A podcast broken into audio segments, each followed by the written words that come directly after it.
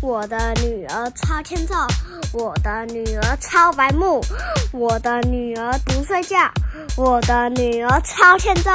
我就是一个欠揍人，我超级无敌白目。妈咪骂我一直骂，我骂到我都超会打。哒了哒了哒了，拜拜。欢迎收听阿雄电台，我是阿雄。我是妈咪。在故事开始之前，我要插播一个事情，就是我们的 IG 要搜寻阿雄电台才找得到哦。如果还没订阅我们的，赶快订阅起来，Go Go！各大平台都可以收听到阿雄电台。如果喜欢我们的节目，记得分享给身边的亲朋好友，一起把阿雄电台听起来哦。听到抱抱。那我们就开始今天的故事吧，Go Go！妈咪，你上次是说世宗大王发明我们现在看到的韩文字，那是世宗大王发明前，他们是用什么文字？中文字、英文字、台呃台罗音标？台罗音标？什么是台罗音标啊？啊，你不知道台罗音标？我不知道台罗音标是什么。台罗音标就是那个台语啦。哦，台台语台语不是有一些有点像 b p m f 的？那不是用罗马拼音吗？那其实，但但但它现在叫台罗音标，哪一个罗？呃，罗盘的那个罗。欢天喜地，那个罗。哎，欢天喜地也没有罗。好了，好了，欢天罗都。我每次都被你带着走。好，根据古书记载呢，大概在西元前的七百年，朝鲜半岛的人跟中国人做交易、做贸易。因为跟中国人呢频繁的交流，吸收了很多中国的文化，就像是儒家思想啊。我们上一次不是说世宗大王都会读《论语》啊、《孟子》啊之类的书，儒家的书嘛，对不对？这之中呢，汉字也跟着传入朝鲜，一直到世宗大王发明了韩文字，韩国才有了自己的文字哦。你知道吗？嗯，没错。所以以前。韩国是用国我们现在在用的国字。而且我刚打了一个哥哥。哦，恶心呢，恶心。为什么有一个男生出来了？好，我继续讲喽。嗯，在世宗大王发明文字以前呢，虽然是使用汉字来书写，不过只有贵族跟官员啊，政府的官员才能才会使用到那个汉字啦。Why？Why？因为呢，汉字对一般百姓来说 太复杂了，很难学。你看中文字笔画那么多，对不对？而且连一个喷笔画都好多。没错，所以所以应该只能学一些可啊，就是一些一部的字，很简单的字。所以大部分的百姓都是文盲，都不识字。那这样就很麻烦啊，文盲熊。对，这样就很麻烦啊，对不对？因为大家都不识字，那你要传递一些政策啊，传递一些知识的时候，就会变得很口述。对啊，是口述没错，可是就会变得很麻烦嘛。你没有文字留下来嘛，而且大部分都认不认识字，那他怎么样做书信往来？政府就是公告一些公文的时候，百姓说哈，那写啥看不？对不对？你是嘞？对呀。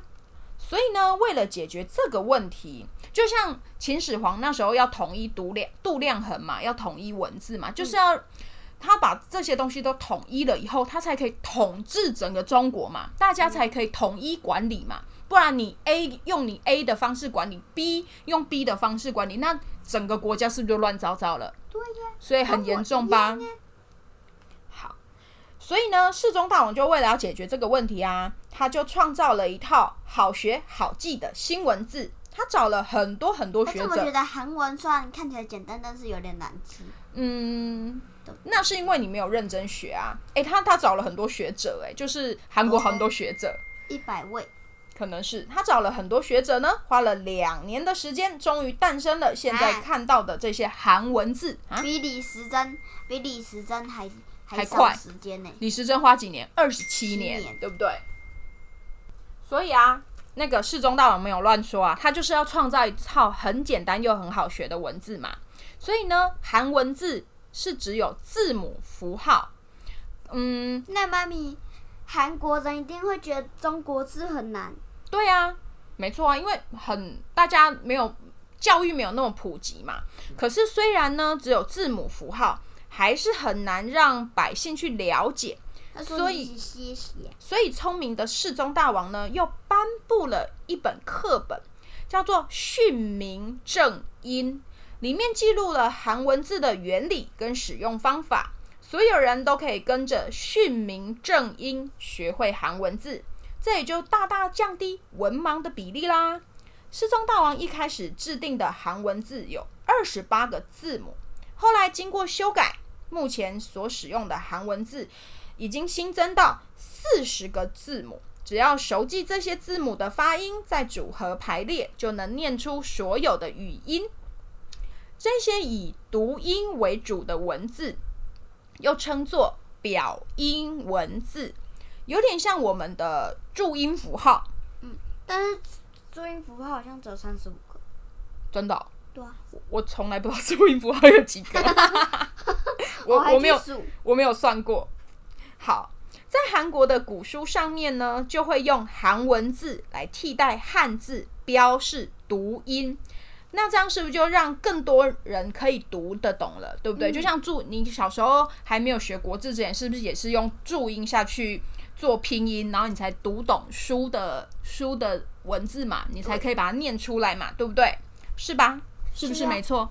对呀。那妈咪世宗大王之后，韩国就一直用韩文字吗？嗯，其实也没有。世宗大王创造了韩文字以后呢，也没有放弃使用汉字啊。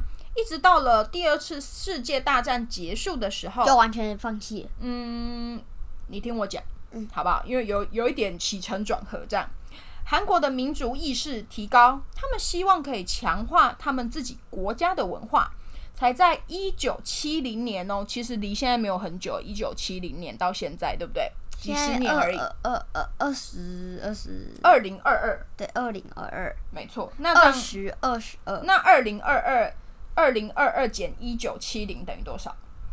算不出来，心算没有很好。哈，很糗哎！二零二二减一九七零，你算不出来？二零二二减一九七零，我要等你吗？呃，不要，你直接公布答案，我完全算不出来。你完全算不出来？对的，五十二年，距今才五十二年而已。哎，我算不出来。好，在一九七零年的时候，他们就宣布停止使用汉字了，就连在报纸啊、课本、招牌、地名，所有有字出现的地方，通通都只用韩文字哦。没想到这样子却出现问题了。出现了什么问题啊，妈咪？小朋友学起来不是更简单？嗯，对啊，从小开始学。没错啊，因为只用韩文字嘛，它是以表音为主，缺少汉字的帮忙，很容易在沟通上会有误会啊。比如说，好，比如说叫交代，中文字“交代”这两个字可以是什么？我交代你做什么事，也可以是给我一卷胶带，对不对？嗯，好，还有还有什么？还有比如说手势，比如说你想手势，手势是可以用笔笔叶的手势，或是我戴在手上的首饰，戴在脖子上的也叫首饰啊，对不对？不叫博士，对，博士不是啊，就是饰品的意思嘛，对不对？好，还有比如说什么？举例，比如说像引擎，引擎可能是嗯嗯嗯的那种引擎，对，有可能是你对我有什么引擎，对不对？隐隐藏的隐，对不对？还有什么目的？目的啊，我的目的地是到台中，然后还有你你的目的是在八卦山上种哦，对你目的是什么？你知道目这两个目的不一样吗？我知道，一个是目的地，一个是。坟墓的地，对不对？所以啊，学校不教汉字，那是不是沟通上就会就会出现很多这种 bug？对，对不对？就是不知道什么什么是什么，对不对？而且差蛮多的。对耶。而且学校不教汉字，年轻人就不认识汉字嘛。嗯。他们就没有办法去了解那些就是世宗大王时代。以前的那一些历史文件跟古籍上面的汉字嘛，是不是又变成另外一种文盲？对，就变成二恶性恶性循环。对，这个时候呢，大家才又发现，懂汉字这件事不单是可以了解自己国家的历史，也可以提高在职场上面的竞争力。最近几年呢，韩国政府又陆续恢复道路啊、地名啊、车站、车站等等的这一些汉字的汉字的标示，也又开始加入汉字的教学，所以现在小朋友也都开始学汉字了。虽然韩文不用大量的用到汉字，但很多学校还是会有汉字的课程，所以很多韩国人现在又看得懂基本的汉字了。